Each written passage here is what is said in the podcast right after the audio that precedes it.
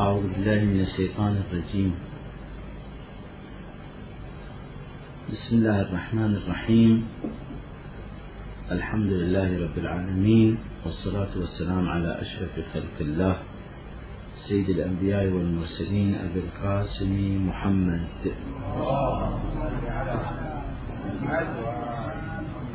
وعلى آل الطيبين الطاهرين واللعن الدائم على أعدائهم ومنكر فضائلهم من الآن إلى قيام يوم الدين. ربي أنصفني بالهدى وألهمني التقوى. قال الله تعالى في كتابه الكريم أعوذ بالله من الشيطان الرجيم.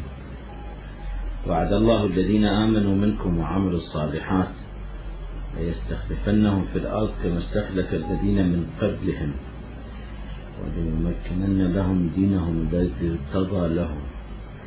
وليبدلنهم من بعد خوفهم أمنا يعبدونني لا يشركون بي شيئا. ومن كفر بعد ومن كفر بعد ذلك ومن كفر بعد ذلك فأولئك هم الفاسقون. في سورة النور آية 55 أيها الأحباب قوموا واندبوا واطلبوا المهدي بدمع منهمر. من أحب شيئا أحب ذكره. فمن أحب الله أحب ذكر الله. وذكر الله عبادة. والرسول عليه يقول وذكري عبادة. وذكر علي بن أبي طالب عبادة. وذكر الأئمة الأطهار من بعده عبادة. فذكرهم عبادة ومن أحبهم يذكرهم. واجعل لساني بذكرك وبذكرهم لهجا وقلبي بحبك وبحبهم متيما الحديث من طاووسية الإمام المهدي بمنظار ملكوتي حسب الطاقة البشرية وبمقدار ما عندنا فنغرف بمقدار كفي من هذا البحر المتلاطم المواج بحر المعارف بحر العرفان. عرفان الله وعرفان الرسول وأهل البيت والقرآن الكريم. فما نغرفه لنروي العطش إنما يكون بمقدار الكف ليس إلا وفوق كل ذي علم عليم وما أوتيت من العلم إلا قليلا إلا أنه نقول يا رب زدني علما. لأنه كما قال لنبيه الأكرم وقل ربي زدني علما. فنسأل الله سبحانه وتعالى أن نزداد معرفة وعلما وقربا منه بذكره وبذكر رسوله وذكر محمد وآل محمد.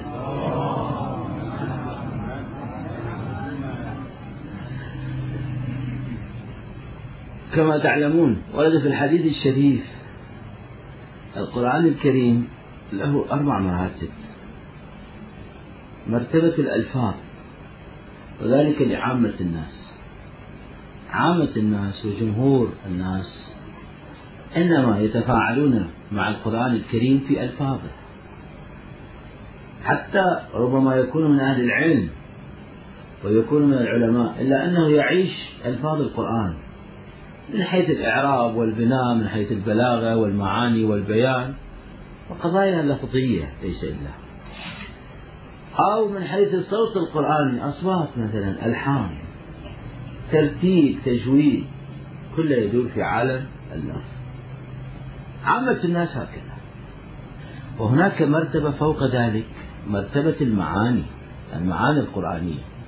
الإمام عليه الصلاة والسلام زين العابدين يقول إنما هي للخواص. خواص الناس العلماء الأعلام إنما يتفاعلون في القرآن الكريم ومع القرآن الكريم بمعانيه. المعاني التي لا نهاية لها كما ذكرنا بالأمس في المحاضرة السابقة. معاني القرآن ما نعتقد أنه لا نهاية لهذه المعاني لأنه إلى ربك المنتهى في كل شيء. وإليه تصير الأمور في كل شيء كل أمر ومنه الأمر القرآني والمعاني القرآنية تصير إلى الله والله بلا نهاية. فهذه العلوم كلها بلا نهاية هذه المعرفة كلها بلا نهاية. ويبقى الإنسان بأي مقدار سعة الوجودية سعته الوجودية بأي مقدار حتى يأخذ من هذه المعرفة والعلم. لذا أن يميل في يقول لكميل يا كميل القلوب أوعية خيرها أوعاها. وسبحان الله هذا القلب يتمطى ويتسع كلما ألقيت فيه علما فإنه يتسع القدس. أرضي وسمائي لا تسعني ولكن قلب عبدي المؤمن يسع فهذا القلب حرم الله هذا القلب عرش الله. والله إنما يدبر الأمور في مقام العرش. في العرش يدبر الأمر إذا يعبر عنه بالعرش التدبيري بالعرش العلمي. استوى ربك على العرش فيدبر الأمر يدبر الخلق. من عرشه تصدر الأوامر الإلهية تنزل. وفي بيوت أهل البيت تنزل كما في زيارة الإمام الحسين عليه الصلاة والسلام. أن هذه المقادير وهذه الأمور كلها تنزل من العرش الإلهي في بيوت أهل البيت عليه الصلاة والسلام. ومن ثم كشعاع الشمس. هذه الأشعة تصدر إلى كل الكون وإلى كل الخلق فيكون الإمام والإنسان الكامل هو مصدر للخير الإلهي سبحانه وتعالى والخير القدسي والأقدس من مقام الواحدية والأحدية. فالله سبحانه وتعالى هو الفياض إلا أنه يفيض بدءا من باب قاعدة الأشرف. يفيض بدءا إلى الشريف ومن الشريف يتوزع الفيض إلى كل من يكون دون الشريف أي الوضيع وغير ذلك. فالله سبحانه وتعالى عرشه وحرمه قلب المؤمن وقلب المؤمن يسع. فالمعاني القرآنية إنما تكون لأولياء الله إنما تكون لعلماء خواص الناس. وهناك لطائف وإشارات قرآنية المرحلة الثالثة في القرآن في الحديث الشريف لطائف وإشارات وإنما هي لأولياء الله. لأولئك المقرب لأولئك المقربين الذين يشهدون كتاب الأبرار. المقرب أولئك السابقون أولئك المقربون يشهدون كتاب الأبرار. مع أنه الأبرار كتابهم في عليين كتاب الأبرار هو في عليين ولكن هناك فوق الأبرار المقرب. المقرب يشهد كتابي وكتابك. إذا كنا من أهل البر إن شاء الله ومن الأبرار ومن الموالين لمحمد وآل محمد وهو البر. اللهم صل على محمد وآل عند ذلك المقرب الولي ولي الله الذي يتولى الله والولاية بمعنى أنه لا فاصل بينهما بين المتولي والمتولى له. فعندما يقال ولي زيد عامر إذا ركب كلاهما على فرس ولي زيد عامر يعني كان زيد وراء عامر من دون أن يكون بينهما فاصلة. فالعبد إذا كان ولي الله يعني يقرب من الله سبحانه وتعالى قاب قوسين أو أدنى من العلي الأعلى. فهذا الولي إنما يعرف لطائف القرآن إشارات القرآن. اللطائف فوق المعنى. لطيفة فوق المعنى. إذا أريد أمثل وأقرب هذا المعنى بالمحسوس الإنسان عندما يلبس ثوب جديد ونظيف يكون جميلا معناته جميل. لكن عندما يعطر نفسه هذا العطر هذا العطر إنما يعطيه نوع من اللطافة يصير لطيف ظريف فيكون جميلا وظريفا لطيفا. فالجمال شيء والظرافه واللطافة شيء آخر فوق الجمال. فلذا اللطائف القرآنية إنما هي لأولياء الله. وهناك حقائق المرتبة الرابعة حقائق القرآن. حقائق القرآن إنما تكون للأنبياء. الأنبياء إنما يقفون على حقيقة القرآن على الحقائق القرآنية. وأقول تتم لهذا الحديث الشريف. عندنا العلماء ورثة الأنبياء. وكل من يكون واقف على الحقيقة بطريق أو لا يكون واقف على اللطائف والإشارات والمعاني والألفاظ. لأنه من كان عنده عدد 100 يكون عنده عدد 90 و80 و70 إلى عدد واحد. كل الأعداد تكون عنده موجودة. فمن يكون واقف على حقيقة القرآن يعني واقف على كل مراتب القرآن النازلة. فالعالم وريث النبي والنبي يقف على الحقيقة واللطائف القرآنية والإشارات والمعاني والألفاظ. فكذلك العالم المفروض منه أن يقف على الحقائق القرآنية. هذا أولا. وثانيا عد القرآن محمد وآل محمد عليه الصلاة والسلام.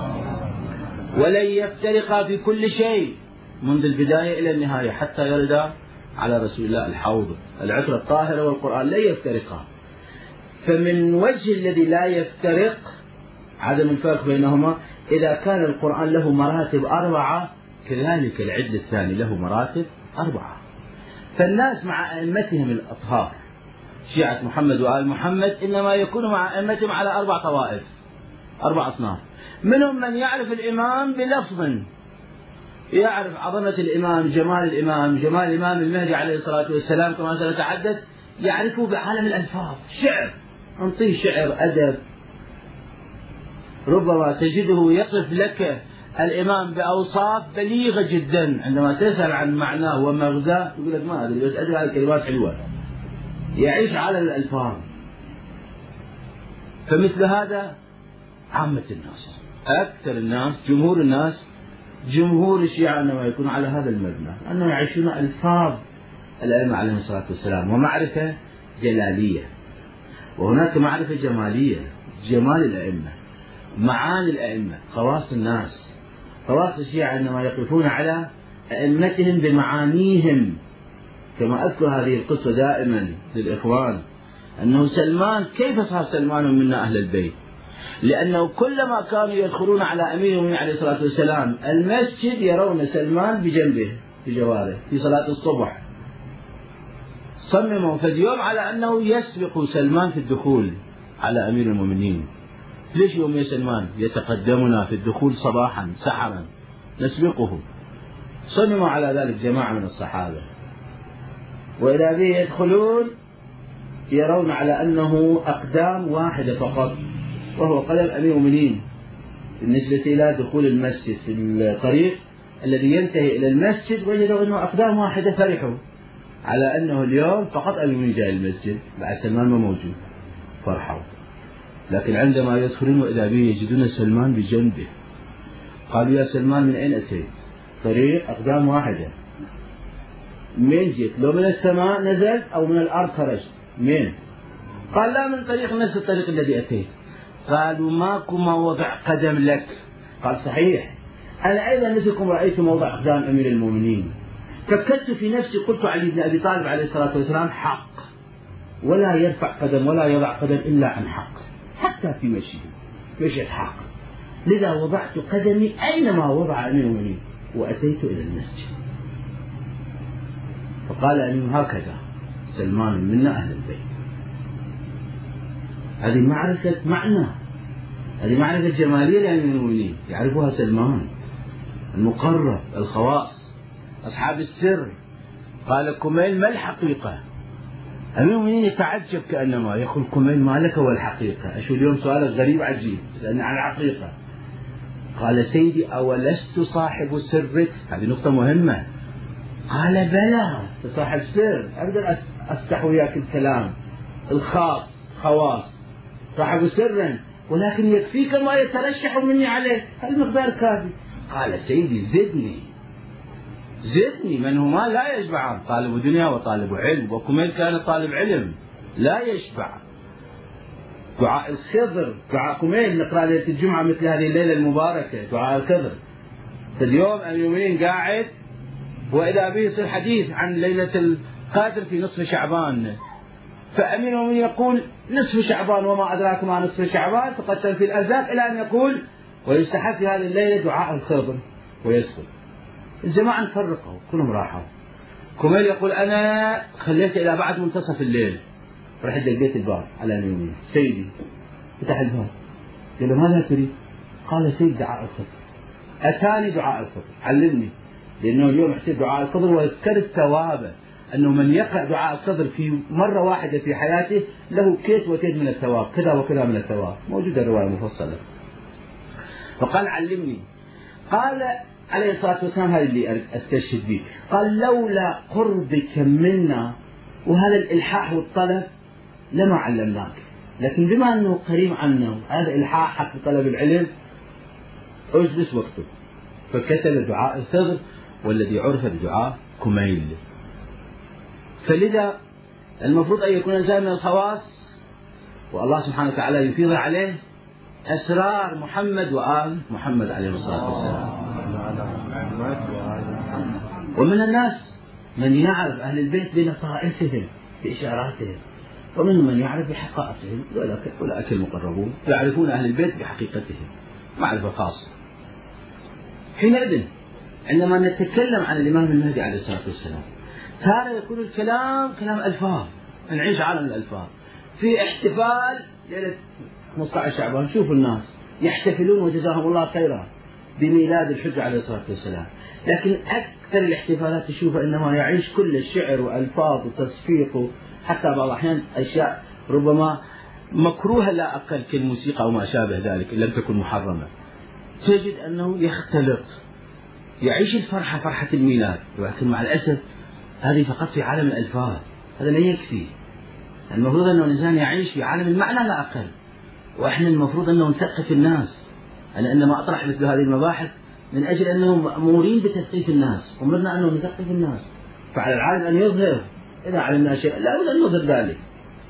وإلا فعليه لعنة الله والملائكة والناس أجمعين. إلا أنه إنما يظهر لمن كان من أهله. إذا كان من أهله لقربك منا عند ذلك الإمام يعلمه دعاء الخضر. أولست صاحب الصدق؟ قال بلى. فعند ذلك يعلمه ما الحقيقة. يذكر له الحقيقة ومعنى الحقيقة والرواية مفصلة. فعليه لا بد أن نعرف عندما نقول من ملكوت ونبحث عن الملكوتيات والعرفانيات لأنه بعض الأحيان منهم من يقول هذا ترف فكري. بس هذا شنو مثلا ملكوت؟ صاحب الزمان الطاووسية صاحب الزمان هذا هذا واحد اللي خلي يحكيها شعبية واحد بطران. ما عنده شغل وعمل يحكي الحكي صحيح بالنسبة لهم الناس أعداء ما جهل لأنه يجهل يعتبرون أنه إنسان بطران. إنسان ما عنده شغل وعمل أتحدث مجرد كلمات وعرفانيات. والناس أمريكا محتلتنا والآن ماخذ العراق والمشاكل خمس سنوات صار محتلين العراق وما حد مدينها وضم فلانه. صاحبنا سيد العلوي قاعد يحكي عن طاووسية الإمام المهدي والملكوتيات والقوس النزولي والقوس الصعودي وخابصنا. إيش دعوة على من؟ صح. بالنسبة له صح. عامة الناس ما يتحملون. لأن ذاك يعيش الألفاظ لكن إحنا أمرنا أنه صحيح. ابتداء الصف الأول لازم يجي الصف الثاني. أو الصف الثاني لازم يجي الصف الثالث. وما يبقى على جهله. لا يبقى على عاميته. إحنا لازم أن نكون من الموطئين والممهدين لظهور الحجة عليه الصلاة والسلام. والحجة عندما يظهر عقول البشر أربعين مرة تضاعف. يعني الآن قد عندنا عقل البشري وهذه التكنولوجيا اللي موجودة من أثر العقل البشري أربعين مرة أكثر العقل البشري يتقدم. يعني شوف شيء هائل من العقلانية والعقلية في عصر الإمام عليه الصلاة والسلام. وهذا معنى الطاووسية عندما نقول طاووس أهل الجنة نثبت هذا المعنى. أنه علوم هائلة أخلاقيات هائلة فوق تصور البشر شيء عظيم. الشيء العظيم يعني فوق تصور البشر. عند ذلك يكون في عصر الحجة شيء عظيم. في كل شيء يكون عظيما. هوية المستقبل قضية مهمة جدا في الانتظار. أنا أنتظر والبشرية تنتظر منذ آدم وإلى يوم وإلى يوم الظهر كل البشر تنتظر. هوية المستقبل ما هي؟ أسأل. أنا أنتظر. أي, أي شيء أنتظر؟ هذا ما يجيبه القرآن في هذه الآية التي تلوتها عليكم على مسامعكم الشريفة. فأنتظر ذلك. أنتظر المستقبل. فحينئذ لابد أن أعرف صاحب الزمان عليه الصلاة والسلام. ما أعرفه بمعرفة جمالية كمالية ولا تكفي الألفاظ والمعرفة الجلالية. ومن هذا المنطلق علينا أن نزداد معرفة يوما بعد يوم. هذه المحافل وهذه القنوات المباركة التي تنشر علوم محمد وآل محمد إن شاء الله إنما هي كلها مقدمة لظهور الحجة حتى يكون الشيعة على بصيرة من أمرهم على معرفة تامة بأئمتهم. لا أنه مجرد شبهة تزعزعهم مجرد أنه شيء في المستقل يقال تزعزع شباب الشيعة. لا الشيعي مملوء علم. لأنه نحن العلماء وشيعتنا المتعلمون على سبيل النجاة والبقية غثاء والبقية همج الرعاع. وإلا الذي يتعلم على سبيل النجاة إنما هو شيعة أهل البيت عليهم الصلاة والسلام يتعلمون على سبيل النجاة. فالذين سعدوا الإمام المهدي عليه الصلاة والسلام ورد في الحديث الشريف عن رسول الله الإمام المهدي طاووس أهل الجنة. من هم أهل الجنة؟ أهل الجنة المؤمنون المتقون الأولياء الصلحاء الأنبياء العلماء الأخيار الأبرار المقربون هؤلاء كلهم. بعبادة أخرى كل من يجمع صفات إلهية فهو في الجنة. وكل من يجمع صفات شيطانية فهو في النار. لأنه الشيطان خلق من نار وإلى النار وصفاته كلها صفات جهل والجهل خلق من الظلمات والظلمات نار. لأنه واقع النار هو الظلمة. في مقابل النور فالعاقل خلقه الله سبحانه وتعالى من نوره من عرشه من يمين عرشه والجهل كما في حديث الكافي والجهل خلقه من الظلمات بعضها من بعض. وأعطى الله سبحانه وتعالى للعقل سبعين جندي والجهل قال أنا أريد أيضا سبعين جندي. فالله سبحانه وتعالى أعطى للجهل سبعين جندي وبدأ الصراع بين العقل والجهل بين الحق والباطل منذ اليوم الأول. بمجرد أن خلق العقل وخلق الجهل بدأ الصراع وكل واحد عنده جنوده وعنده عدته وعدده. فصار هذا الصراع موجود. آدم تمثل به الحق. شيطان وإبليس تمثل به الباطل وجنود الباطل. وهذا الصراع موجود. وأخيرا في البداية وفي النهاية جنة ونار. فإما أن يكون صفات ذميمة أفعال صالحة عقائد فاسدة ثلاث أشياء. لأنه الإنسان عنده عقل وعنده روح وعنده جسد. والعلوم الإسلامية ثلاثة آية محكمة سنة قائمة فريضة عادلة. علم الكلام متكفل للعقل وتربية العقل. علم الأخلاق متكفل للروح وتهذيب النفس والقلب وصيقلة القلب. وعلم الفقه متكفل لتربية الجسد. صلاتك صومك كلها إنما هذا يتكفل به الجسد والروح معا. لكن بداية الجسد إنما يكون أفعال جوارحية والعمل بالأركان. الإيمان إقرار باللسان وعمل بالأركان وعقد في القلب كما قال الإمام رضا عليه الصلاة والسلام. فحينئذ يلزم على أنه نقول بأن هذا المؤمن يعني يجمع جميع الصفات الكمالية والجمالية لله سبحانه وتعالى. كما يسمع صفات الجلال أيضا. لكن فعلية صفات الجلالية الإلهية الله المنتقم. هذه من أسماء الجلال لأن الله له أسماء الحسنى جلالية وجمالية كما تعلمون يسألونك عن الأسماء الحسنى. فالأسماء الجمالية فعليتها إنما يكون منها الشيطان منها النار منها الغضب الإلهي وسخط الإلهي والعياذ بالله. وإنه شديد العقاب في موضع النكال والنقمة. لكن أرحم الراحمين جمال. فالجلال فيه الخوف والهيبة والرعب وفيه الخضوع والخشوع. كل اسم اللي يكون نتيجته الخضوع والخشوع والخوف هذا من اسم الجلال. وأما الذي يكون فيه الأنس والمحبة والمودة والارتياح هذا من اسم الجمال. فالإنسان يكون بين صفات حميدة بين أعمال صالحة وطالحة حميدة ورذيلة محمودة وسيئة كما يكون بين عقائد صحيحة وعقائد فاسدة. فالعاقل عقائد والروح أخلاق والجسد فقه. فهذه العلوم الإسلامية وما سواهن فاضل كما ورد عن رسول الله صلى الله عليه وآله وسلم إنما العلوم ثلاث. آية محكمة سنة قائمة فريضة عادلة وما سواهن فاضل والباقي بقية العلوم فضيلة. بقية العلوم مقدمات لهذه العلوم الإسلامية. فالمفروض أنه من يتصف بالعقائد الصحيحة ويتصف بالصفات الحميدة ويتصف بالأفعال الصالحة يعني كان مؤمنا صالحا فلندخلنه الجنة. الجنة إنما هي دار الفائزين يفوز. من زحزح عن النار وأدخل الجنة كان من الفائزين فقد فاز. فوزا عظيما. فحينئذ كل من يدخل الجنة يلزم أن يكون له صفات حميدة. ولم يكن فيه صفات رذيلة. وإذا عند صفات رذيلة عمل غير صالح عقيدة فاسدة أول يدخلون النار تفضل النار خذوه فغلوه ودول النار شوية يتطهر سنة مليون سنة عشر ملايين سنة ما أدري في علم الله. يتطهر عند ذلك يخرج الفاسق واللي يكون عقيدته فاسدة مثلا ولكن موحد. إذا كان موحد ولم يكن جاحد لله ولرسوله ولإمام زمانه فحينئذ مثل هذا يدخل النار. لكن بعد ذلك يخرج من النار بعد سنين. هذا الجد عند ذلك يخرج ويدخل الجنة. عندما يدخل الجنة يعني صفات الذميمة راحت. يعني العقائد الفاسدة ذهبت. يعني الأعمال الصالحة انتهت. فحينئذ يكون طاووسا يكون جميلا. فإذا صار جميل وإن الله يحب الجميل ويحب الجمال وإني أسألك بجمالك كله فحينئذ يدخل هذا الجميل في جمال الله سبحانه وتعالى وادخلي جنتي وادخلي في عبادي. فيدخل في عباد الله يدخل في الطواويس ويدخل جنة الطواويس ويدخل جنة الطاووس. فحينئذ يدخل في الصفات الحميدة في العقائد الصحيحة والأعمال الصالحة. فالجنة إنما هي دار الطيبات الجنة دار السعداء. أما الذين سعدوا ففي الجنة هم فيها خالدون. طبعا هذه جنة الدنيا لأنه فيها ما دامت السماوات والأرض جنة الدنيا. وكذلك في جنة الآخرة هم فيها خالدون إذا كان من السعداء. فالسعيد يكون خالدا في جنته سواء دنيوية أو أخروية يكون خالدا. من السعيد؟ سؤال من السعيد؟ حسب الآيات عندنا السعداء. من كان فائزا كل من كان فائزا. من يكون فائزا؟ الذين آمنوا وعملوا الصالحات. من الذين آمنوا وعملوا الصالحات؟ تواصوا بالحق وتواصوا بالصبر. الحق علي بن أبي طالب تواصوا به وتواصوا بالصبر عليه.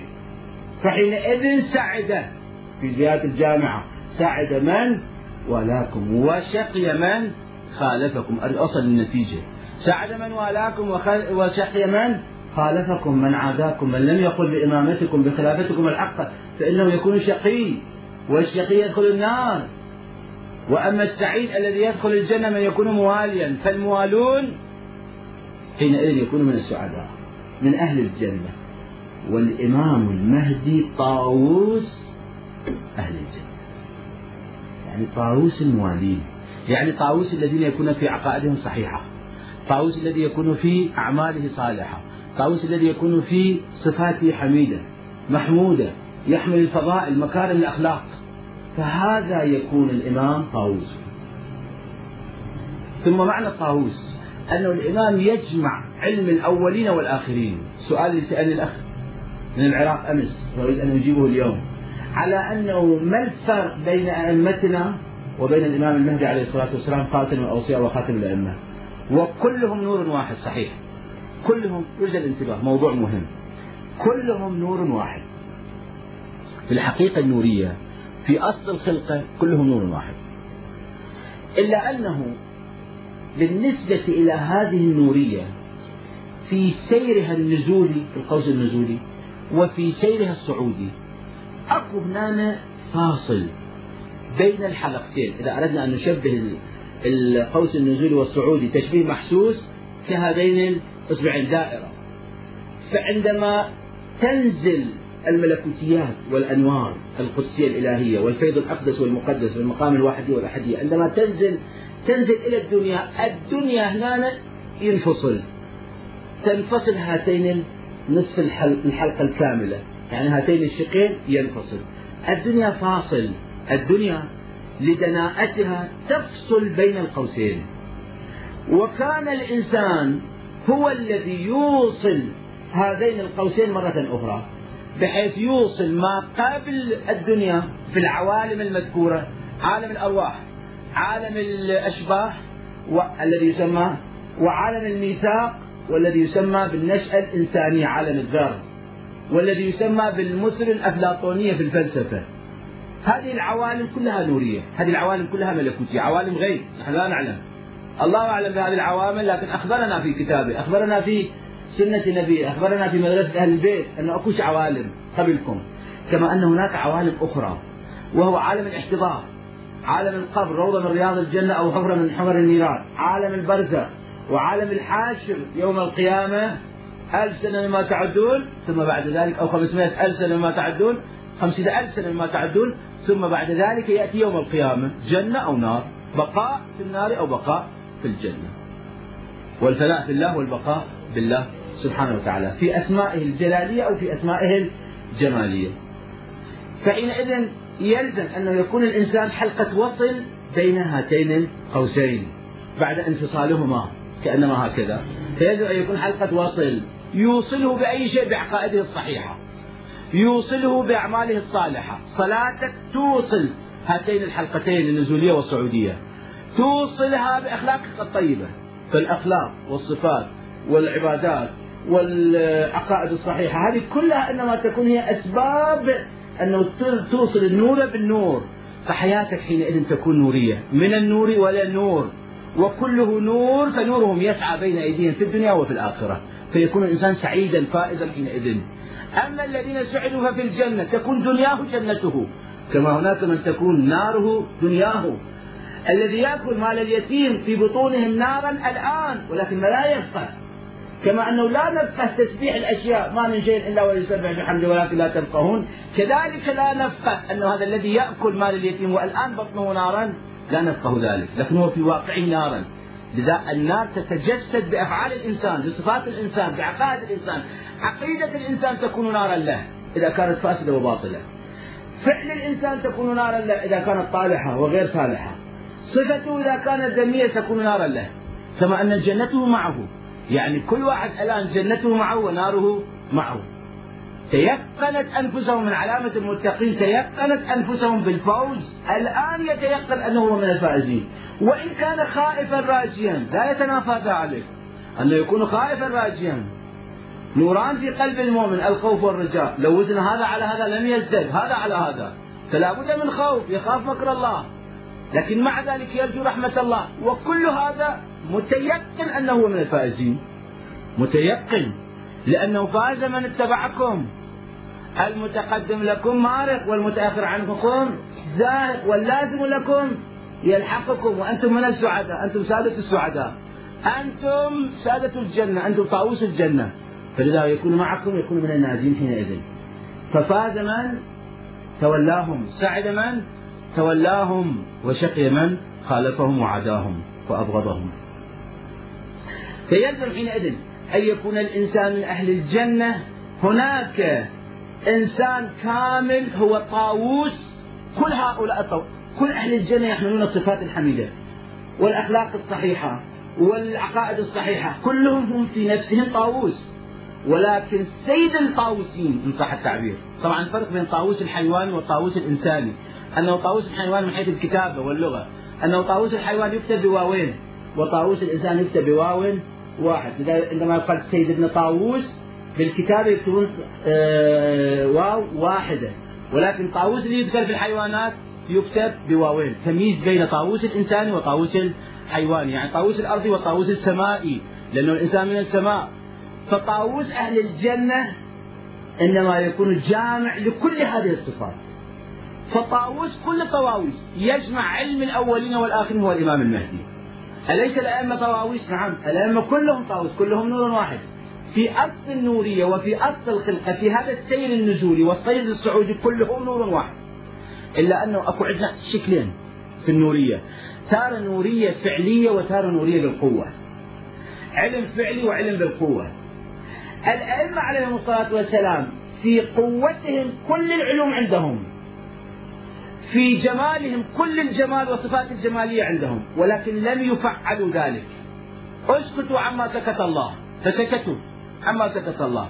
لكن يأتي يوما ما وتظهر هذه العلوم وتتفعل وتفعل هذه العلوم وتكون بالفعل. فمن ذا الذي يفعل لي العلوم؟ علوم الله سبحانه وتعالى. بعدما كانت بالقوة بعدما كانت في السير النزولي في عالم ملكوتي غيبي.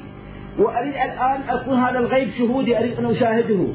أن أرى الطاووس بعيني ببصيرتي وببصري. ببصري أراه كما رأت النساء. رأت النساء جمال يوسف. قالت أخرج أخرج اطلع برا أخرج. اظهر. لأنه الجماعة أخذوا يتهمونه. النسوان أخذوا يتهمونه. زليخة قالت النساء اتهموني من نساء مصر أنه هذا شغفت الشغف الشغف والحب اللي موجود بين زليخة. كسر عيب لذا قالت جيبوا جيبوا النساء جاب النساء كما تعلمون. أجلس أجلست النساء ثم أعطت كل واحد سكينة وفاكهة. وقالت اخرج اطلع. بس من غرفة إلى غرفة. فقط لحظة يشوفون جمالك فقط. لحظة واحدة. خلي يشوفون جمال يوسف. جمال الملك جمال ظاهري فقط يا إخوان. ماذا حدث بالقرآن؟ صادق مصدق لا يكذب. ماذا حدث في قصة يوسف؟ وفي هذه الرؤية اللحظة واحدة شفنا جمال يوسف. الجماعة النسوان كافرات. كافرات رأينا جمال يوسف فقط لحظة واحدة. قطعنا أيديهن. قلنا حاشا لله. ما هذا بشرا؟ هذا مو بشر هذا ملك. هذا ملك كريم. حاشا لله. شنو العظمة وكيف الذي يرى جمال يوسف آل محمد؟ يوسف الزهراء عليه الصلاة والسلام. والله العظيم يقول حاشا لله. ما هذا بشرا؟ إن هذا إلا ملك طاووس أهل الجنة ملك كريم يجمع علم الأولين والآخرين إلا أنه علوم الأنبياء لم تفعل كلها كانت بالقوة. كل العلوم أكثر العلوم كانت بالقوة. فقط في عصر الحجة عليه الصلاة والسلام تفعل هذه العلوم. الذي سكت الله عنه كل ما يظهر. هذا الأمن والإيمان العالمي الآن إيماننا مو إيمان عالمي. بلاد تكون مؤمنة وكلها إيمانها مخروطة. جبنا بلد إيمانه كامل. آمن ماكو الان بالعالم أكو آمن؟ آمن عالمي ما عندنا كل البلاد الآن اضطرابات. أينما تدخل الاضطراب افتح المذياع افتح التلفزيون شوف الاضطرابات العالمية. وين ما تشوفها صور صخمه لكن الله سبحانه وتعالى يقول المستقبل يأتي طاووس أهل الجنة وهذه العلوم كلها تفعل هذه العلوم كلها تكون بالفعل وتظهر ويظهر الجمال الإلهي بتمام أسمائه بتمام علومه بتمام مقاماته بتمام عبد وشيخ وحسنك واحد. كل إلى ذلك الجمال يشير فعندما يظهر هذا الطاووس طاووس أهل الجنة. طاووس أحنا إذا شفناه صورته لها صورة جميلة بها ألوان زاهية صورة حرم أمين وروح فداه ننبهر طاووس إذا شفناه بصورته ننبهر طاووس دنيوي أمين يقول لا يمكن للبشر ريشة واحدة أن يصفها. كما قرأنا بالأمس بشر يصف ريشة واحدة. من أوصاف طاووس لا يمكنه فكيف لصاحب الزمان عليه الصلاة والسلام؟ فوق عقول البشر جماله طاووسيته ملكوتية الطاووس لا يمكن. لذا عندما يقرأ الإنسان أوصاف الحجة ينبهر واقعا يخشى عليه يقطع يده. عندما يرى جمال الإمام الحسين ينزع الثياب ينزع الخوذة ينزع ملابس الحرب ويدخل الحرب عاريا. عابس الشاكري أجننت؟ تدخل الحرب هكذا؟ قال بلى. جنن حب الحسين. حب حسيني رأيت جمال الحسين الآن. لحظة واحدة شاف جمال الحسين. لذا يأتي بنفسه ولا يحس بالآلام والسيوف وحرارة السيوف والسهام والرماح والحجار لأنه كان بأربع أشياء يرمونه بالحجار والسهام والرماح والسيوف. عابس الشاكر. ما كان يبالي. فكل من يرى جمال الحج عليه الصلاة والسلام ولو صورة حتى لفظا حتى عالم الألفاظ يفنى في حبه. يقطع يده ولا يبالي يقطع كل وجوده. فلو قطعتني في الحب إربا إربا لما مال الفؤاد إلى سواك. هيتمت العيال لكي أراك؟ واقع الإنسان. أيها الأحباب قوموا واندبوا واطلبوا المهدي بدمع يفر في الصحراء يبكي عندنا من من عشاق الإمام المهدي من يخرج إلى الصحراء ويبكي يضج بكاء حتى يغمى عليه. لأنه شاف جمال الحجة ولو لحظة ولو صورة. إحنا في زمن الغيبة نرى صورة الحجة ولا نرى وجود الحقيقي.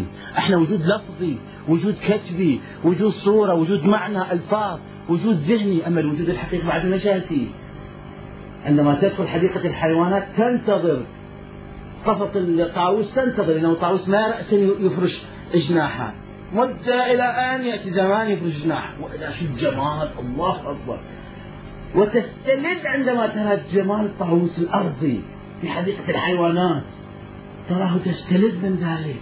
شنو هالعظمة شنو هالجمال وشوف إلى اللذة حتى الانتظار له لذة. فكذلك طاووس أهل الجنة عندما الإنسان ينتظره. أفضل الأعمال انتظار الفرج.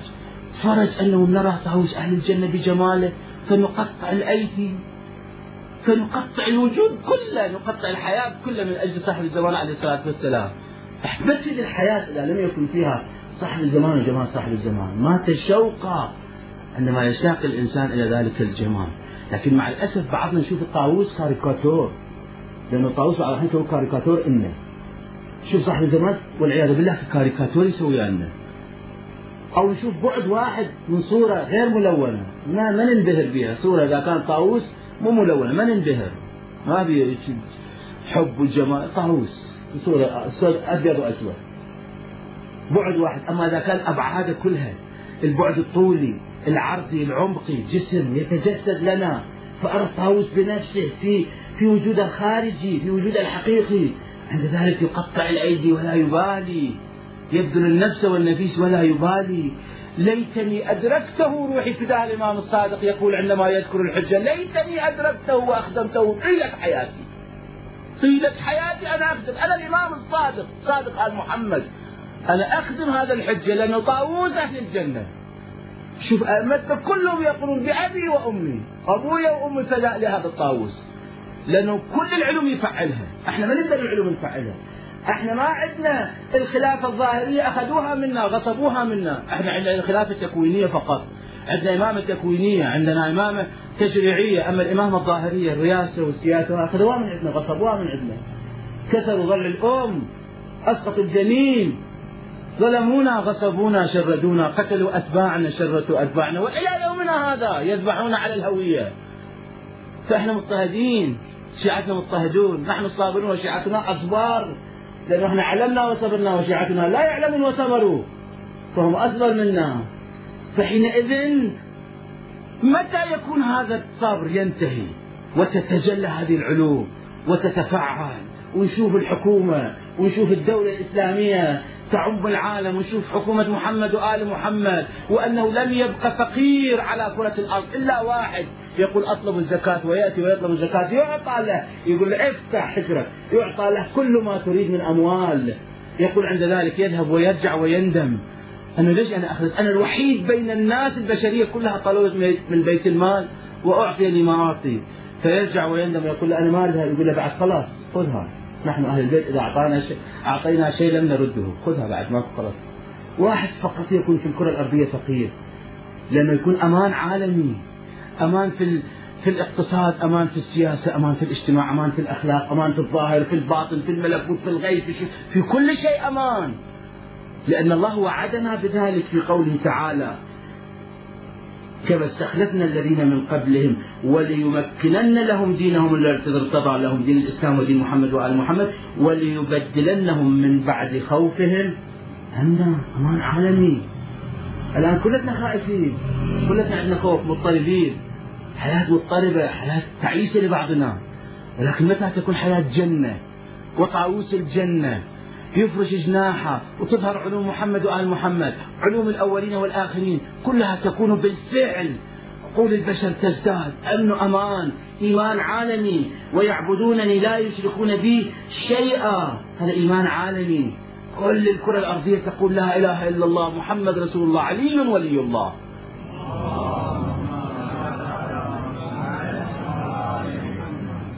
فحينئذ يكون الإمام المهدي عليه الصلاة والسلام طاووس أهل الجنة. وكلما أردنا أن نتحدث عن هذا الطاووس وحققوا إنما نتحدث بمقدار علمنا. بمقدار ما نعرف. قولوا فينا ما شئتم. نزلونا عن الربوبية. قولوا فينا ما شئتم ولن تبلغوا. وما تقولوه معشار عشر أو عشر معشار يعني واحد من مئة. من البشرية من آدم إلى الخاتم وإلى يوم القيامة. كل ما يقال فيه أهل البيت عليهم الصلاة والسلام وحقكم. في الشعر في الأدب في المعنى في العرفان في كل شيء في كل المراتب حقائق ألطاف إشارات كلها إنما يكون عشر معشار يعني واحد من مئة. يعني باقي تسعة وتسعين لا يعلمه إلا الله. ما عرفك إلا الله وأنا يا علي. فما عرف طاووس أهل الجنة إلا الله وأهل البيت عليهم الصلاة والسلام. لذا لو أدركته لخدمته طيب حياتي. هنيئا لأهل العلم. هنيئا لمن لبس هذا اللباس المقدس. لباس الجندي يقول أنا جندي لصاحب الزمان هذه نعمة عظيمة اشكروا الله عليها. الله اختاركم لكي تكونوا من جنود صاحب الزمان. نعمة عظيمة عظيمة عظيمة جدا. أنه نكون في خدمة هذا الطاووس ولو بصورته إلا أنه بكل أبعاده مو بعد واحد. فقط أنه الإمام عندما يظهر ينتقم ويقتل ويقتل هذا بعد واحد. الإمام كما عندما يظهر ويكون منتقم إلى ثمانية أشهر كما في الحديث الشريف. ويقتل أعداء آل محمد والكفار والمنافقين وإلى آخره. اللهم إنا نرغب إليك في دولة كريمة تعز بها الإسلام وأهله وتذل بها النفاق وأهله النفاق وأهله يكون من الأذلاء صغراء في الدولة المهدوية. عليه الصلاة والسلام حينئذ عند ذلك يستلذ الإنسان من هذه الحياة فيكون أمن وأمان. عالمي. فكلما نقول في الإمام المهدي إنما هو عشر معشار ونسأل الله سبحانه وتعالى أن يزيدنا معرفة أن يزيدنا عشقا وحبا ومودة وتفتية وتضحية من أجل هذا الطاووس المبارك طاووس أهل الجنة. طبعا أحد الإخوان أمس سألني أنه هذا الحديث الإمام المهدي وبقية الأئمة خلقوا من نور واحد كما هو الأمر الذي ميز الإمام المهدي بالجمال والطاووسية؟ المميزة عن بقية الأئمة كما ذكرت أنه ذلك أولئك كان بعضه بالقوة وبعضه بالفعل ولكن الحجة عليه الصلاة والسلام إنما يكون كله نوره كله بالفعل فهذا هو الفارق. طبعا هناك فروق أخرى. وأما السؤال الآخر الذي سأل الأخ أنه في الحديث الشريف بأن المؤمن في الدنيا يزدهر لأهل السماء كما تزدهر النجوم لأهل الأرض. فهل يمكن تفسير الحديث المهدي طاووس أهل الجنة؟ أي الإمام المهدي في الدنيا وفي زمانه يتميز بالجمال الفائق عن بقية مستحق الجنة؟ نقول في الجواب على أنه تناسب الحكم والموضوع. عندما يقول يزدهر لأهل السماء كما تزدهر النجوم لأهل الأرض ازدهار النجوم إنما يكون بنورها. بنورها ولا هي نجمة صغيرة إنما تزدهر بنورها. فالمؤمن يزدهر لأهل السماء بنوره. النور إنما يظهر الجمال الجمال غير النور. فالإمام المهدي طاووس أهل الجنة وجه الشبه الجمال إنما يجمع الصفات الجمالية فيه الأنس والمحبة. لكن من الذي يظهر لنا هذا الجمال؟ المؤمن. أيدك بالمؤمنين أظهرك بالمؤمنين. فالمؤمن هو الذي يظهر هذا الجمال المهدوي هذه الطاووسية المهدوية. فيزدهر نور المؤمن لسماء أهل الأرض لأهل الأرض لأهل السماء لأنه يذكر هذه الفضائل والمناقب لإمام زمانه ويذكر هذا الجمال الإلهي الذي يتجلى في صاحب الزمان عليه الصلاة والسلام بكل أبعاده حينئذ يزدهر لأهل السماء. فهذا فرق بين النور وبين الجمال. أسأل الله سبحانه وتعالى أن يزيدنا علما ومعرفة بالله وبأهل البيت وبكتابه وبكل ما يحبه الله. ويرضاه. أقول قولي هذا وأستغفر الله لي ولكم وأسأل الله سبحانه وتعالى أن يغفر لنا ولجميع المؤمنين والمؤمنات. الأحياء منهم والأموات لا سيما مراجعنا الماضين. وأخص بالذكر السيد الإمام الراحل قدس الله نفسه الزكية. كما أسأل الله سبحانه وتعالى أن يحفظ حوزاتنا العلمية في كنف مولانا صاحب الزمان ويحفظ مراجعنا الفعليين لا سيما السيد القائد أسأل الله سبحانه وتعالى أن يوفقني وإياكم لما فيه الخير والسعادة ولما فيه المعرفة والعمل. أقول قولي هذا مرة أخرى وأستغفر الله لي ولكم. والسلام عليكم ورحمة الله. وبما أني أعتقد أنه ملح المحاضرة الإسلامية ذكر الحسين عليه الصلاة والسلام. ويا ليتني كنت خطيبا حتى أقرأ ولو أبيات في رثاء الإمام الحسين عليه الصلاة والسلام. والبكاء عليه. فإن الحج عليه الصلاة والسلام يقول لأبكين عليك صباحا ومساء. في الصباح بدل الدموع دما. يقال الآن يبكي دما. مو أنه إذا نشفت الدموع يبكي دما. لا الآن يبكي دما صباحا ومساء. ولا بد أن نتخلف بأخلاق الإمام المهدي ونذكر جده ومصيلة مصيلة الإمام الحسين عليه الصلاة والسلام ولكن أكتفي بزيارته في زيارة عاشوراء. ونزوره قربة الله تعالى جميعا. السلام عليك يا أبا عبد الله وعلى الأرواح التي حلت بثنائك. عليك مني سلام الله أبدا ما بقيت. وبقي الليل والنهار ولا جعله الله آخر العهد مني لزيارتكم. السلام على الحسين. وعلى علي بن الحسين وعلى أولاد الحسين وعلى أصحاب الحسين. مرة أخرى نيابة عن مولانا صاحب الزمان نزورهم بصوت عال ونتقرب إلى الله بذلك وهذا شعارنا. فعقيدتنا السلام على الحسين وعلى علي بن الحسين وعلى أولاد الحسين وعلى أصحاب الحسين. يا رب الحسين بحق الحسين اشفي صدر الحسين بظهور الحجة. اللهم عجل فرجه سهل مخرجه. اجعلنا من خلص شيعته وانصاره وأعوانه والمستشهدين بين يديه اللهم واجعلنا من خلصه ومن خيرة تلامذته وأسرته وخدمته. واجعل صلاتنا به مقبولة وذنوبنا به مغفورة وحوائجنا به مقضية وهمومنا به مكفية وبلادنا به منصورة. وجيوشنا به منصورة ومقاومتنا به منصورة اللهم واجعل دعانا به مستجابا. واشملنا دعاءه والطافه ورأفته ورحمته آنا بعد آن حتى نلقاك. وأنت راض عنا برحمتك يا أرحم الراحمين. وصل يا رب على محمد وآله الطاهرين.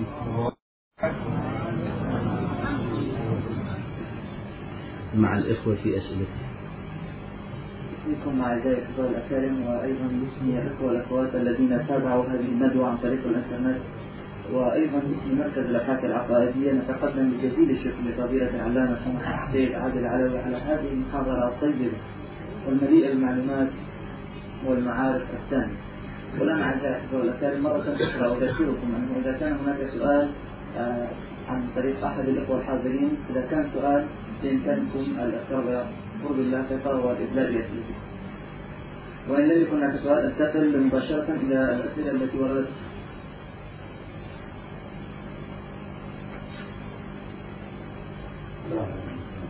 عليكم السلام. سيدنا الحبيب وعلى الله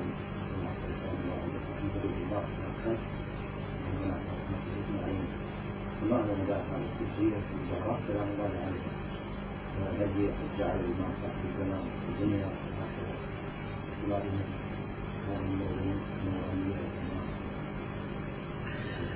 طبعا هذا الموضوع طرحته في كتاب فاطمة الزهراء سر الوجود. وطبع الحمد لله من قبل الروضة الحسينية بقلم الشيخ الفتلاوي حفظه الله. والكتاب الآن موجود عند سماحة الشيخ. نوران الزهراء والحوراء. حديث عن سر وجود فاطمة الزهراء وأنها سر الوجود وكذلك عن أسمة الحوراء زينب. محاضرات كانت في الشام وطبعت هذه الطبعة الثالثة أو الثانية أدري على كل ذاك مذكور بالتفصيل. إجمالا الحجية كما ذكرت إنما هي عبارة عن الخلافة التكوينية. عبارة عن الإمامة التكوينية والخلقية. وهو الإنسان الكامل يكون قطب لعالم الإمكان. طبعا الأخ الذي سألني بالأمس أنه قطب عالم الإمكان ذكر شيء جعلني أفكر بما ذكر على أنه أكثر الفقهاء لا يقولون بذلك. فأمس أخذت أفكر واقعا إذا أكثر الفقهاء لا يقولون لابد أن نتوقف. ولكن أسأل الأخ أكثر الفقهاء عندما تقول من الأموات أولا أو من الأحياء. فإذا قال من الأموات فألف فقيه عندنا وأكثر. فهل رأيت الفقيه ورأيت الأكثر يقولون بعدم ذلك؟ هذا أولا. وإذا كان من الأحياء فالأحياء الآن في قوم عندنا سبعين رسالة عملية يعني سبعين فقيه ومجتهد. ومرجع تقليد. دعنا عن حوزة النجف الأشهر والمراجع في النجف. حفظهم الله. فالآن يا ترى عندما تقول أكثر الفقهاء من الأحياء فهل رأيت كتبهم حضرت مجالسهم وسألتهم وقالوا بأنه لا تقل قطب عالم الإمكان أكثرهم يعني لا أقل إذا 100 فقيه عندنا أكثرهم يعني 51 هذا أكثر العرفي والسياسي 51 يكون الأكثر.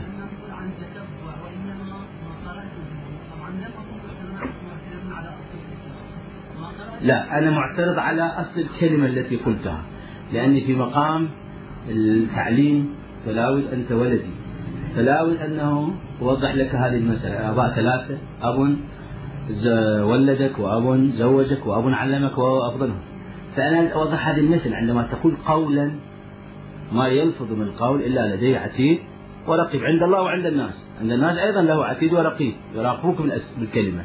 فعندما قلت أكثر الفقهاء بدعوة ونحن أبناء الدليل. من يقبل الدعوة من دون دليل قال ابن سينا فهو عنين العلماء. وأنا لا أقدر أقول عنينا أنا أقول رجلا في العلم. فعليه عندما تقول أكثر الفقهاء يا ترى رأيت أكثر الفقهاء المعاصرين؟ ما قرأته لأكثر الفقهاء أو كتاب كتابين. ما قرأته كان عبارة أنه أكثر الفقهاء وأين قرأته؟ أعطني المصدر.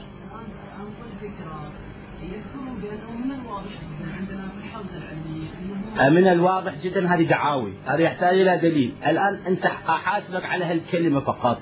دعني كلمات أخرى مرة أخرى أو حاسبك على كلمات أخرى. لقد تخلصني من هالكلمة. المهم لا تدخل تورط نفسك بكلمة أخرى. هاي الكلمة خلصني. أنه أكثر الفقهاء قالوا على أنه قطب على المكان لا تقول.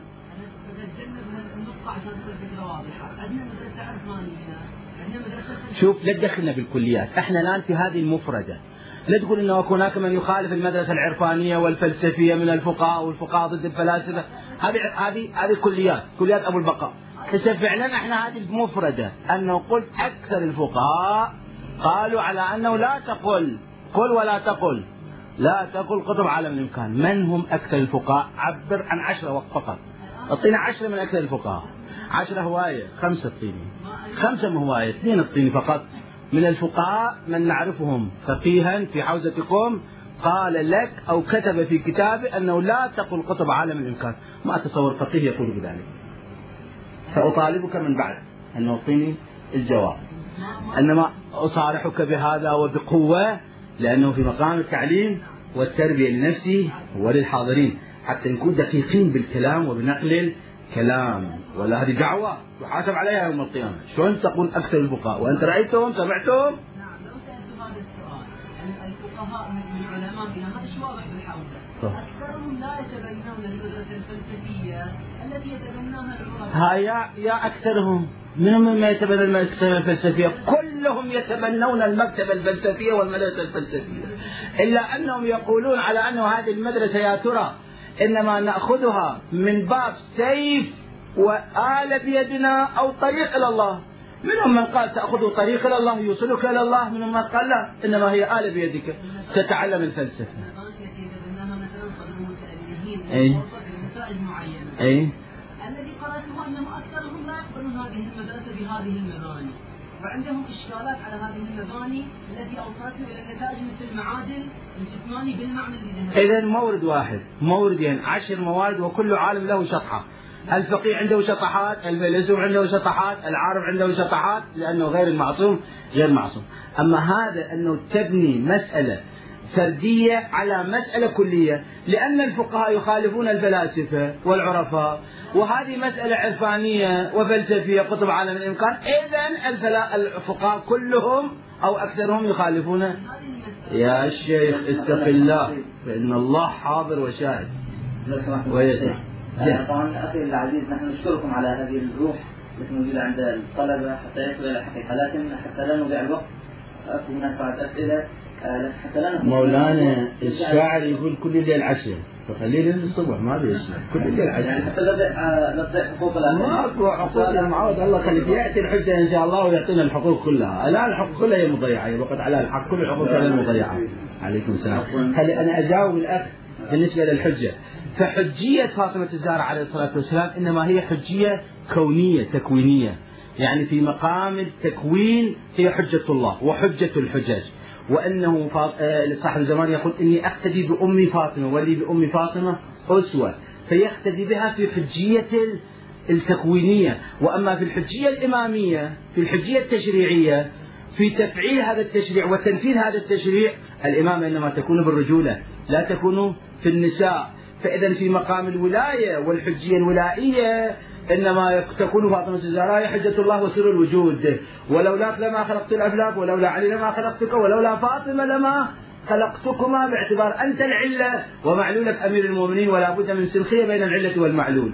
وعلي بن أبي طالب وأنت العلة كلاهما علة ويبقى معلولا يتساوى مع هذه العلة الاستنخية. لأنه لا بد من سلخية بين العلة والمعلول. والمساوي لهذه العلة إنما هي فاطمة الزهراء عليه الصلاة والسلام لأنه لولا علي لما كان لفاطمة كف آدم ومن دونه. فكف أمير علي بن أبي طالب. فإذا يتساويان في هذا المعنى. وكل ما دل على فاطمة الزهراء من الفضائل من الجمال بالدلالة المطابقية يدل على أمير المؤمنين بالدلالة الالتزامية وكذلك العكس لأنهم كلهم نور واحد. فالحجة على الحجج أمير المؤمنين وفاطمة الزهراء يعني كلاهما. كما أنه فاطمة حجة علينا علينا يعني على الأولاد مو على الأب مو على أمير المؤمنين.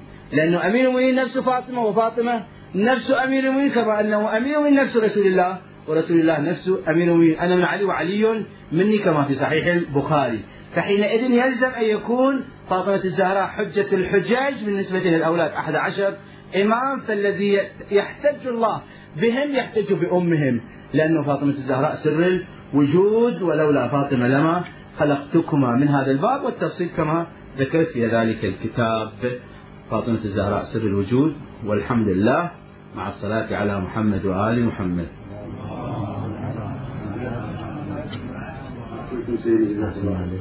ذكرتم أنه كان موحدا وإن كان فاسقا يكتب مدة معينة إلى جهنم.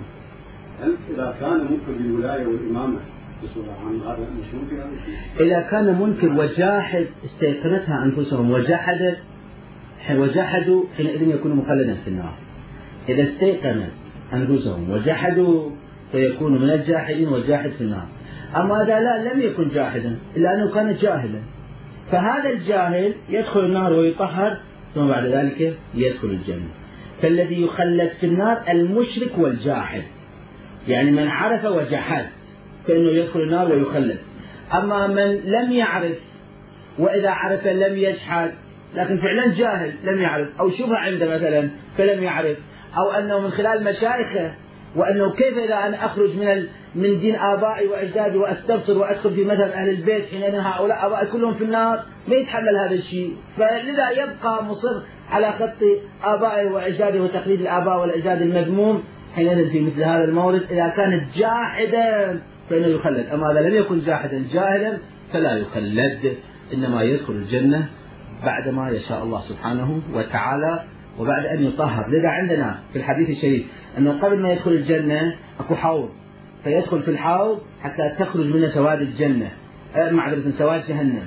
هذا النار اللي أحرقه كلما نضج جلودهم بدلناهم جلودا. أسود بعد فيخرج السواد ثم بعد ذلك يدخل الجنة. طبعا أكو حوض ثاني أه، روايات مفصلة. أنه يدخل الجنة ولكن يبقى نقطة سوداء في جبهته.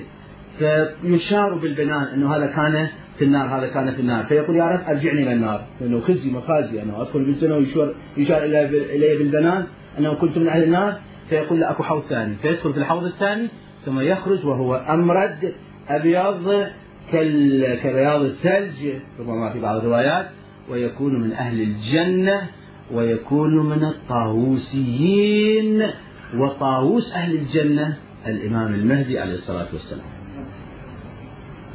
طبعا مرة أخرى نتقدم بجزيل الشكر لفضيلة العلامة سماحة السيد عادل العلوي على هذه المعلومات القيمة والروحانية طبعا في نفس الوقت وأيضا على هذه الروح التي حريصة طبعا السيد واضح أنه هو حريص على إيصال الحقائق لكل من يطلب الحقيقة. شكرا. نتقدم مرة أخرى لسماحة السيد بجزيل الشكر. آه، طبعا هناك سؤال بقي من ليلة أمس طبعا باعتبار ضيق الوقت نحن تركنا هذا السؤال لهذه الليلة.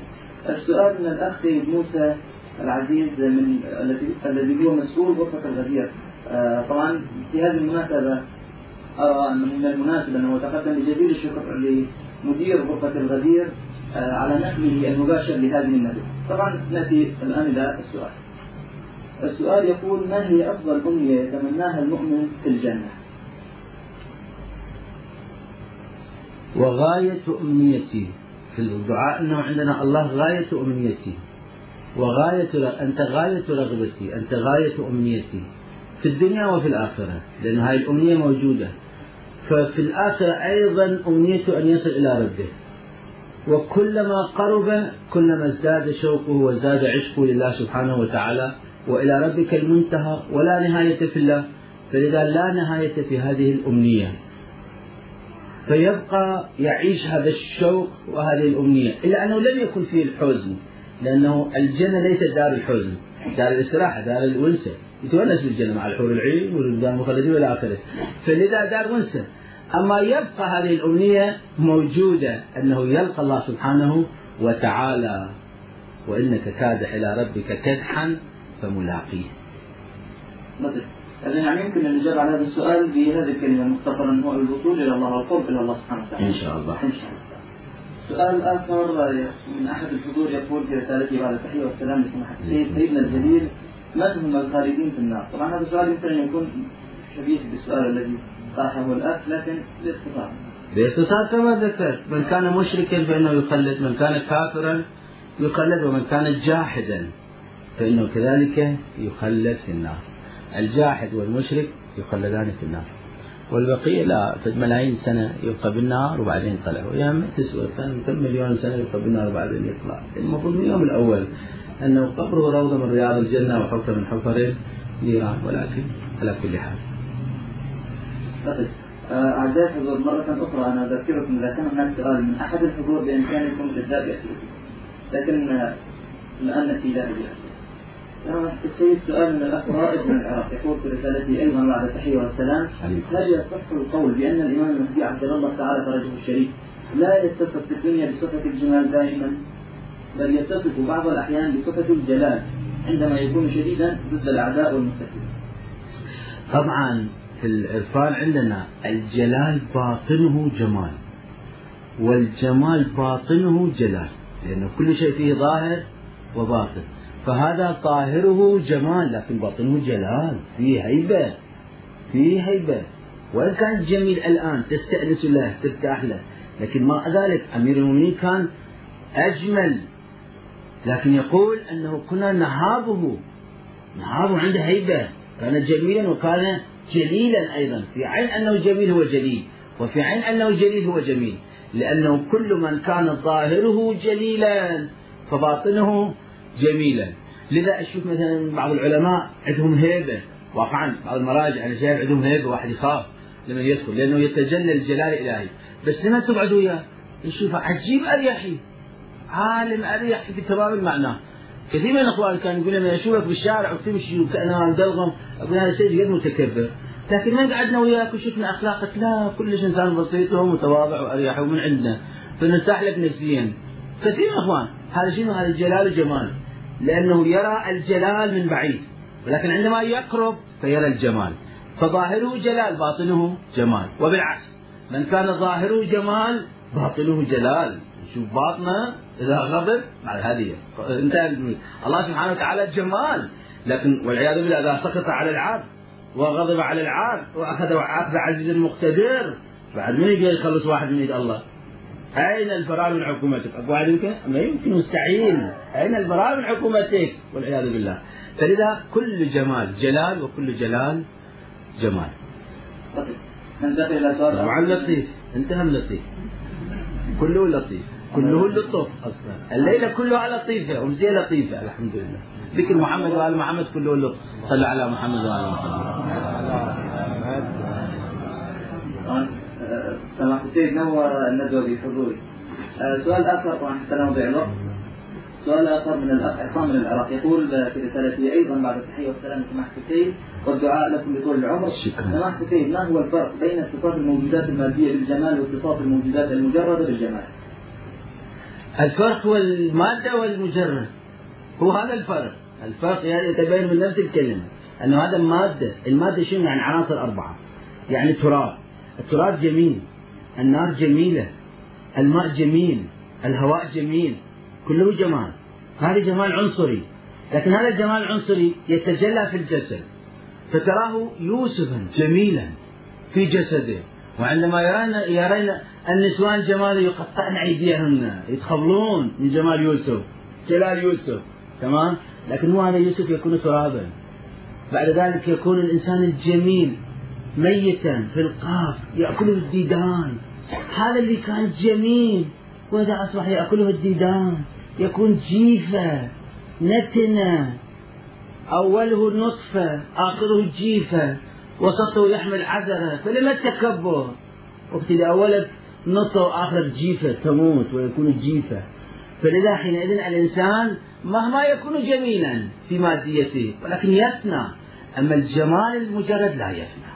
لأن الروح باقية. الروح مجرده باقية. العقل باقي. ببقاء الله فلا يفنى إنما يفنى في الله في إرادة الله سبحانه وتعالى. لذا الجمال الروحي الجمال المجردي جمال باقي أبدي. أما الجمال المادي لا إنما هو جمال دنيوي كم يوم وتنتهي ما دام الشاب حلو خليه يشير ويعجز ويكمبر شوفه مو حلو بعد عشان تبتعد عنه ينهزمون منه. بعض الشباب واحد ينهزم منهم. ينالج خلقه مع إنه شبابه كلش كان جميل. تمام يا لا؟ وأشير إلى من كان جميلا في المجلس. وترون أنه جميل لكن خليه يشير شوف حتى زوجته بعد ما تعتني به لأنه شيء شنو؟ تعيرنا على الشيب وقارو يا ليتها عيرتني. سيد المرتضى عليه الرحمة يقول يا ليتها عيرتني على ما هو عار سيد المرتضى علم الهدى رضوان الله تعالى عليه. فعليه الجمال المادي يفنى ولكن جمال المجرد يبقى. وما عندكم ينفد وما عند الله يبقى.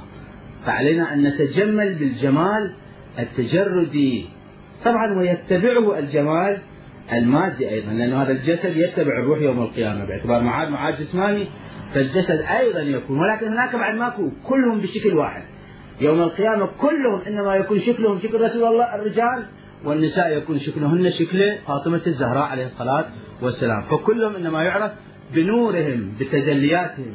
ولا الشكل واللون إنما يكون شكل واحد شكل محمدي للرجال وشكل فاطمي في النساء كما عندنا في أحاديثنا الشريفة. اللهم صل على سمحت لو تسمحون الاسئله كثيره موجودة عندنا لذلك العلماء أيضا كثير ما شاء الله يجيبون بعد ذلك غدا إن شاء الله سمحت آية الله إن شاء الله غدا يجيب عن هذه الأسئلة. ننتقل إلى الأخ خالد من مصر يقول في رسالته أيضا بعد التحيه والسلام هل تقرب العبد إلى الله سبحانه وتعالى تزيده جمالا معنويا؟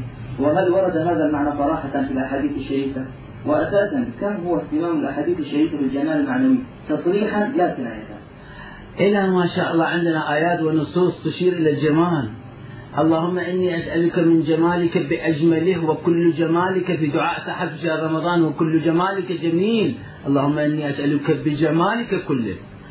والجمال الإلهي بأسمائه وصفاته يتجلى في الإنسان بروحه فالروح تكون روح إلهية ونفخت فيه من روحي. فإذا كان جمال جمال روحي إلهي عند ذلك حتى ولو كان ظاهره غير جميل. ربما يكون ظاهره قبيح ولكن تجده من أجمل الناس في عصره. كم عندنا من الصحابة من كان ظاهره مو جميل لكن باطنه كان من أجمل الناس ومن أقرب الناس لله ولرسوله لأنه باطنه باطن جميل. فأولياء الله إنما يبحثون عن الجمال الباطن الجمال الروحي وليس عن الجمال الظاهري. لكن أهل الدنيا إنما يموتون في الجمال الظاهري يفنون في الجمال الظاهري أما أهل الآخرة إنما يكون هدفهم هو الجمال الباطني وعندنا روايات ونصوص بالنسبة إلى أنه كيف الإنسان يكون جميلا في عقائده جميلا في صفاته وجميلا في أعمال الجمال العقائدي والصفاتي والعملي إن شاء الله. نسأل الله أن يوفقنا لذلك. يعني ننتقل إلى الأخ محمد عبد الغفور من المغرب الذي جاء يعني جاء في السؤال حاليا يعني لكن السؤال ليس واضحا تماما. يمكن أن أفهم من السؤال أنه آه، هل يمكنني أن يبايع الإمام النبي عليه السلام حاليا بقلبي؟ وما هي أهم الأعمال التي تدل على الولاية؟ طبعا يمكن لا إنما يجب أن تبايعه لأنه من مات ولم يعرف إمام زمانه مات ميتة الجاهلية ميتة كفر ونفاق وجهل وضلال في الحديث الشريف. يهلك إذا لم يركب هذه السفينة إذا لم يبايع. وعندنا في أدعيتنا وفي زياراتنا يوميا صباحا يوميا صباحا. اقرأوا في آخر مفاتيح الجنان أنه دعاء البيعة يوميا أبايعك في هذا اليوم. عليه أن يبايع إمام زمانه في كل يوم في الصباح عليه أن يبايع. دعاء أكو موجود آخر مفاتيح الجنان أنه أبايعك في هذا اليوم فلا بد أن يبايع إمام زمانه في كل يوم بل في كل لحظة وفي كل آن عليه أن يكون في طاعة إمام زمانه في بيعة إمام زمانه. بيعة شنو؟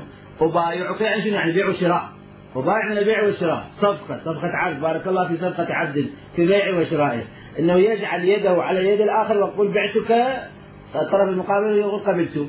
ومن هذا سمي المبايعة بالبيع اشتقاق بالبيعة اشتقاقا من البيع. حيث أن الإنسان يضع يده في يد الذي يبايعه في يد الخليفة في يد الإمام في يد النبي. فيقال فيقول أبايعك. لذا النساء إنما أردنا أن يبايعنا الرسول. الرسول قال ماذا؟ اجعلوا أيديكن في الماء في طشة ماء وأنا أجعل يدي أيضا في الماء حتى لا يمس الإمرأة الأجنبية. فوضعنا اليد في الماء والرسول أيضا وضع يده فبايعنا الرسول. فلذا لا بد من المبايعة.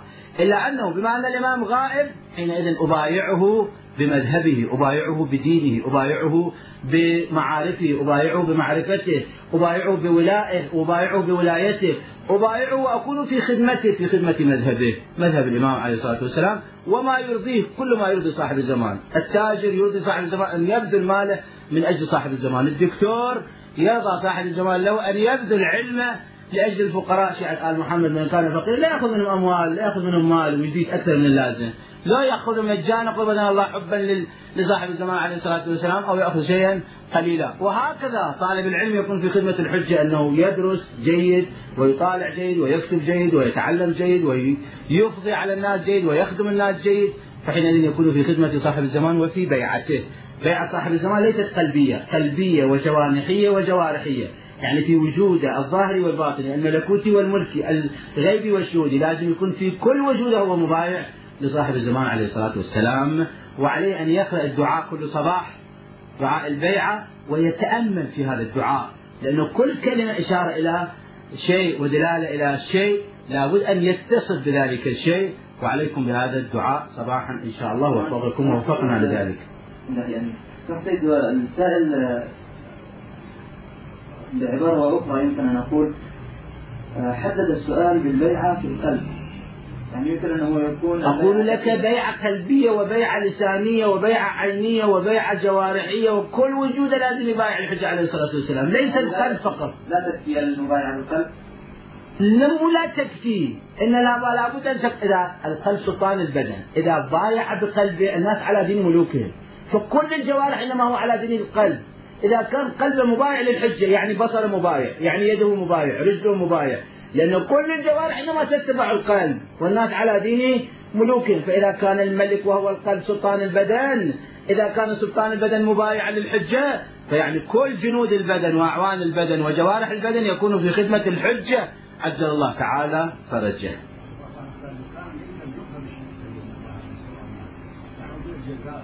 إذا كان لا يمكن أن يظهر ذلك حينئذ مأمور التقية ديني ودين آبائي فحينئذ مأمور بالتقية. إذا كان لا يمكنه فيكفي أن يكون في باطنه في واقعه كبقية المؤمنين.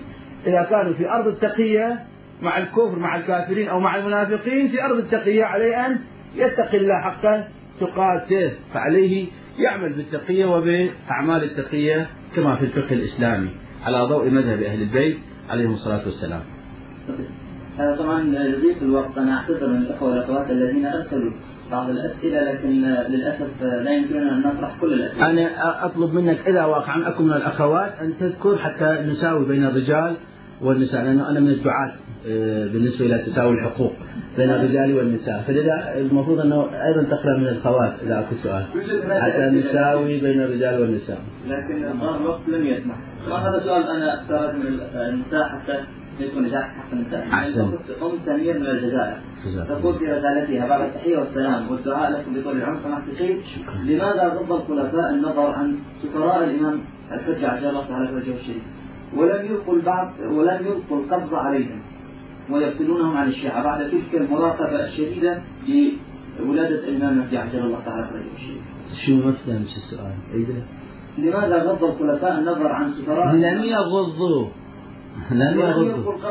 لأنه السفراء لم يصرحوا بسفارتهم حتى يصل الأمر إلى الحكم وإلى الطغمة الحاكمة آنذاك. كان يتقون كانوا يعملون بالتقية فكان بين الأصحاب يعرف أنهم من سفراء الإمام عليه الصلاة والسلام.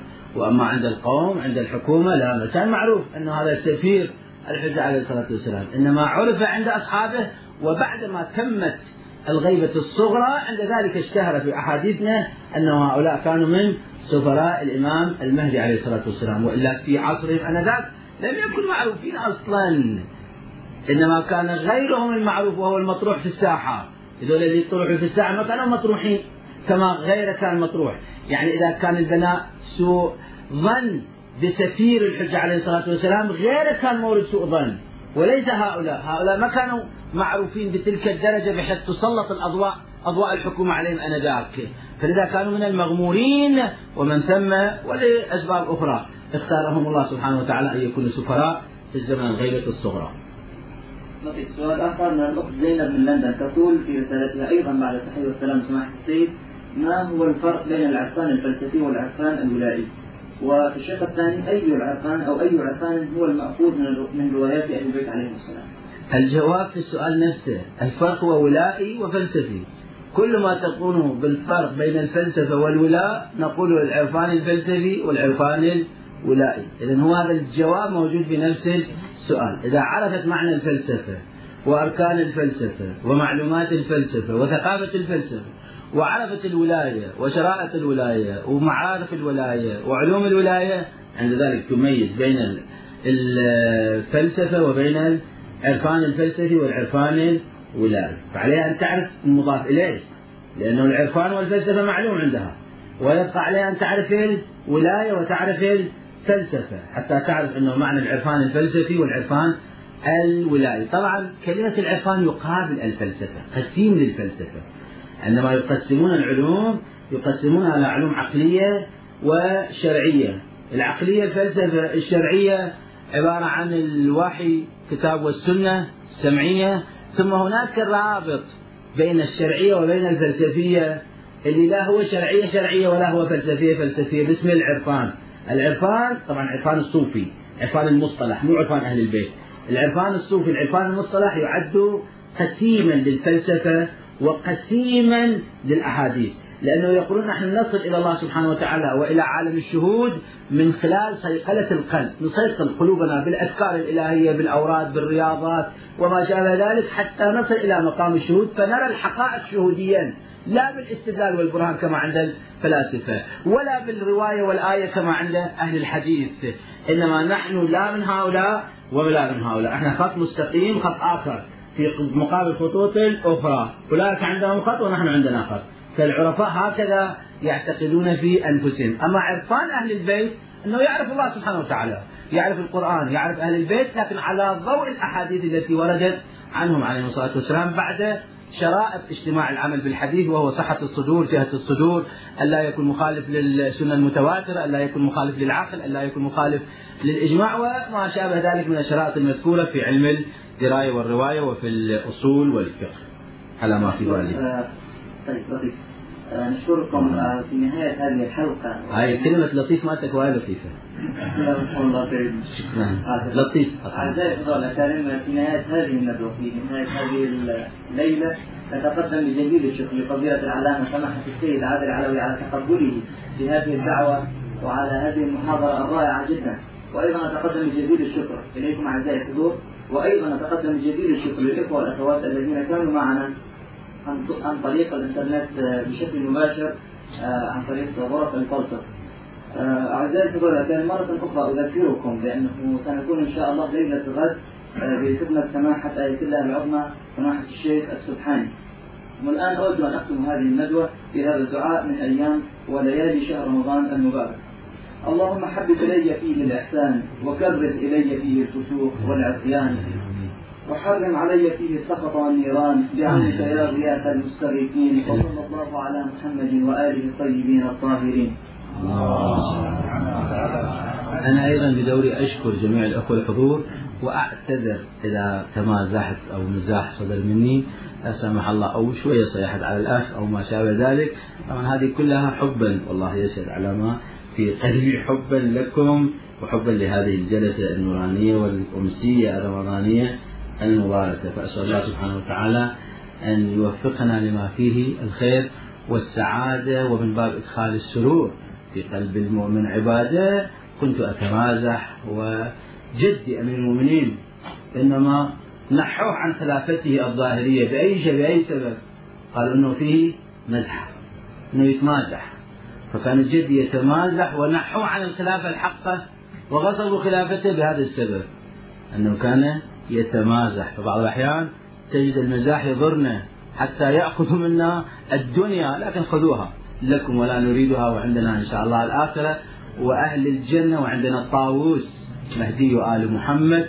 عجل الله فرجه الشريف وأسأل الله لي ولكم التوفيق والتسديد رحم الله من قرأ الفاتحة على أرواح الشهداء شهداء الإسلام وعلى أرواح المؤمنين والمؤمنات.